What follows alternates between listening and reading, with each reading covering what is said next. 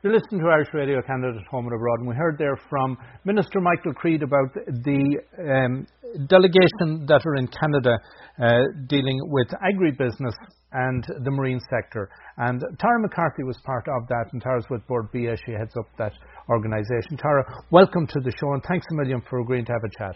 Hello, I'm delighted to be talking to you. So you're um, knocking on the door in Canada and hoping that you can blow it wide open for Irish food sector. Absolutely. We've been doing a lot of work and research in the um, in our export opportunities over the last number of months. We recently have just completed a market prioritization study, which is looking at what markets hold better opportunities or unexploited opportunities for Ireland. And Canada has featured on quite a number of those lists. So today and the last number of days have been all about looking at how do we grow those opportunities, build contacts, build relationships, and I guess it'll be a, a long-term commitment to the market, but it's definitely a very positive reception we've been gathering so far. So would you see yourself establishing a presence for your organisation in Canada to better serve the Canadian market and open more opportunities? Well, we definitely be making more investments in the market. As to whether it'll be very early days to say whether that could result in an office or not. But we would definitely look to have a presence in the market, and that be whether having someone based with one of the customers or having somebody working with the embassy. Right this is a big country running from coast to coast, and um, a lot of close connections with Ireland that you're able to leverage. Absolutely, and the reception that we've been getting has been a very, very positive one, but it's based on, I guess, a very like-minded approach to food. So history aside, whilst that will perhaps open the very first conversation with us, we're looking at building new relationships from the economics perspective as well. But when we're talking about the food industry, we're seeing very similar values that they respect quality assurance, they respect high, respect high quality, they respect sustainably produced food, and all of those are areas that Ireland will come out very, very strongly on. So we see that there's uh, most of the conversations we've had with customers both this morning and we're planning this afternoon as well are very much being led with that natural, high quality, sustainably produced food. Are, and have you identified or have any issues been identified from a regulatory perspective where there are differences of um, historical methodologies between Ireland and Canada that will require some degree of adaptation or some degree of change from the Irish production perspective? I guess every market will have its unique specifications, and Ireland as an exporter is very well used to that. We're currently exporting to 180 different markets, and there is no market that is the same. The idea that we make it and people just buy whatever we make is long gone. And when you're dealing with very sophisticated markets, and Canada would be at the top end of that sophistication, we're very well used to adapting our products for the local needs. Clearly, adaptation will mean the bilingual labelling, and companies have to make that investment to make sure that uh, the product fits into what's expected and they're acceptable in this market, but right the way through to ensuring that the uh, the product is presented correctly, that the legal regularities and whether that's with the print distribution or whether that's with uh, any of the other product categories that we're looking at, that's something that we just march our way through step by step. The um, products that are very well known, uh, the the major brands like Kerrygold and um, uh, the other families like that. Um, I said they would have the resources behind them to work into a market like Canada. But for the smaller producers who are in the food sector, be it for yogurts or be it for chutneys and a variety of other specialty foods, um, do you see that they now will have another opportunity to expand their market into the Canadian sector?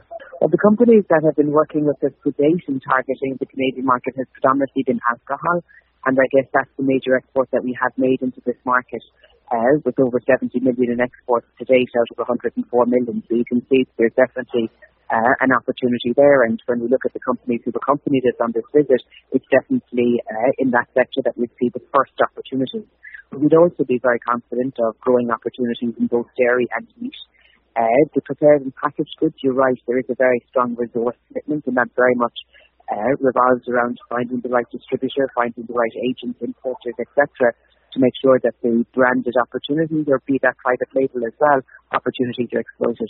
We have an event in Ireland coming up in April that we will be inviting quite a number of Canadian uh, purchasers to, uh, with the idea that they will be exposed to both large and small companies and then look at what infrastructure and support would be required for them afterwards. You mentioned the, the, just now this event coming up in Ireland. So, for the man on the street, you know, when we go into the supermarket and we find goods on the shelves, we are not always aware. In fact, we'd be very much unaware of the amount of work and the uh, amount of time that has been invested into building those relationships.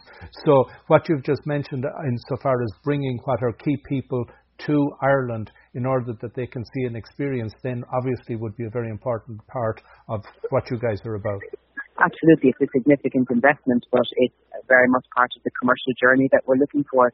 We very much have to put Ireland on the map as a, a consideration. Canada has fantastic food here themselves, and what we're looking to do is create a need for a differentiated offering here in this market, and that very much has to be built on showing and proving to the Canadian buyers in the Canadian market that there is a difference for them, that there is a unique opportunity for them.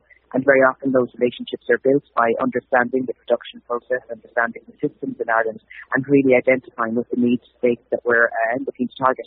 At this stage in the mission, uh, would you feel that you're uh, achieving what you had set out to achieve, or would you think you've been doing better than you anticipated, or is it a harder job than you had anticipated? No, it's very much as we had expected because we've put an awful lot of research into this market before we arrived. We built quite a lot, lot of contacts, and I guess this isn't a brand new market to Ireland. We're already exporting over 100 million euro worth of uh, food and drink into the market, but it's very much building on the recent European uh, CETA developments to make sure that no opportunity is left unexploited. So we're getting a very fair welcome. We're getting an opportunity to pitch our business to a very good quality audience. They're giving us a very, very fair hearing in everything that we've done. Now the real work starts in the follow-up and ensuring that uh, we leave no stone unturned before there's an opportunity that we'll be hopefully looking to close those deals. And Tara, given what's going on across the water with Brexit, uh, would there be a recognition that the need to expand markets bigger to areas outside of the UK particularly is very much a priority? I think the food industry has always known that diversification is absolutely core. We currently export to 180 different markets around the world, so we've never been um, uniquely uh, dependent on the UK. However, with 35% of our exports going to the UK, there is a consciousness and a very uh, acute awareness from the food industry that diversification as a management of risk strategy is absolutely core. So there are huge um, efforts being put in place both by the government, by the Department of Agriculture, by ourselves and by individual companies to ensure that that market diversification agenda is at the very, very top level. Well, Tara, I, I want to thank you. It's been uh, wonderful that you were able to find a few minutes that we could share and, and hear what the mission has been achieving. And I want to thank you for taking the time out of your busy schedule and chatting with us. My absolute pleasure. Thank you very much. Thanks, Tara.